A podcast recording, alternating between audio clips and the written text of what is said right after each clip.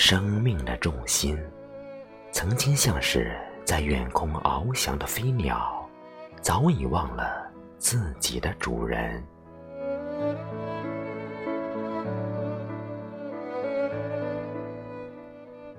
彼此失散了几十年，直到走入生命的秋，相遇在一片飘满落叶的秋林，再一次对视、拥抱、交流、融入。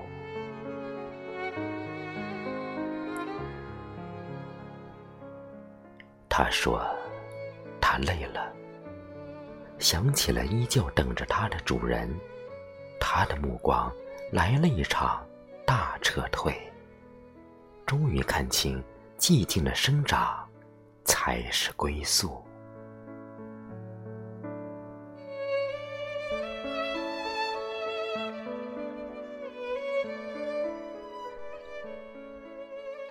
从此入土为家，定点摇一缕细长的身影。